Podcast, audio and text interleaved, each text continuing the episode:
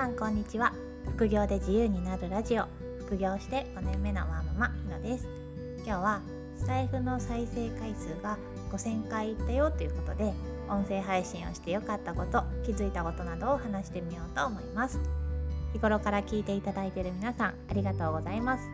YouTube でも配信を流していてそちらは4800回再生ぐらいです。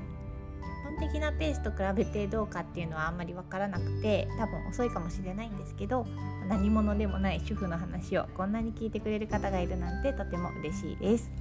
スタイフは3月末から始めたので5ヶ月半ぐらい。YouTube はちょっと遅くて5月のゴールデンウィーク頃から始めたので4ヶ月ぐらいでしょうか。普段は本セドリの副業について話しているのですが今日は音声配信をしてみたいなと思っている人の何か役に立つことがあったらいいなと思って音声配信についてお話ししてみます。個人的に音声配信をしてみてよかったこと3つあります。自分の話し方を見直すきっかけになったこと SNS での発信のハードルが下がったこと私自身が楽しんで副業している様子が伝わっているはずなことです。1つ目の自分の話し方を見直すきっかけになったというのはありのままの自分の声や話し方に向き合うことでその自分のいいところと悪いところが分かりました。自分の声を録音して聞くことなんて普段の生活であんまりないですよね。そういうちょっと恥ずかしいことから目を背けないというメンタルの強さも少し上がった気がします。本業の会社員でも人前で話す機会はたまにあるのでその時の聞きやすさもアップしてるんじゃないかな本業にもいい影響があるんじゃないかなと思っています。2つ目の SNS での発信のハードルが下がったことについて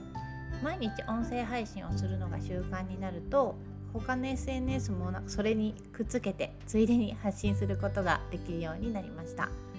音声を録音してちょっと編集して載せるっていうのは Twitter みたいにテキストだけの発信よりもちょっと手間がかかりますよね。音声配信になれるとテキストの発信とかちょっとコメントしてみるとかのハードルがめちゃめちゃ下がりました。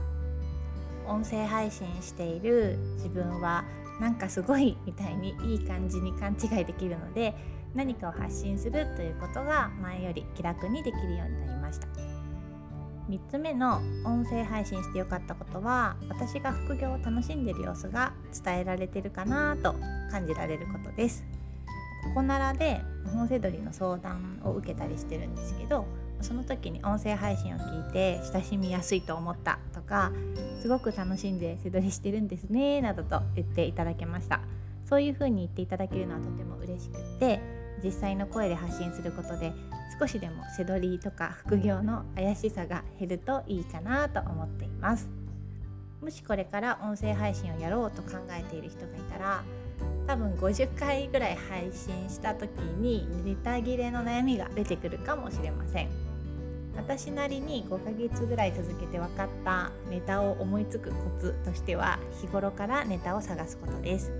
ちょっとした気づきを見つけてあこれは音声配信で話したら役に立つんじゃないかなとすぐ結びつけるといいと思います。そういうちょっとした思いつきってすぐに忘れちゃうんですよね。だから私はよくノートに音声配信のテーマになりそうなことをメモするようにしています。今日はスタエフで5000回再生された記念に音声配信をして良かったことやネタを見つけるコツなどを話してみました。音声配信をやってみると意外と簡単なので興味がある方は是非気軽にやってみてくださいね。ブログでは本セドリに関する情報を発信しています。興味がある方は是非ご覧ください。それでは次回の配信でまたお会いしましょう。ひろでした。さようなら。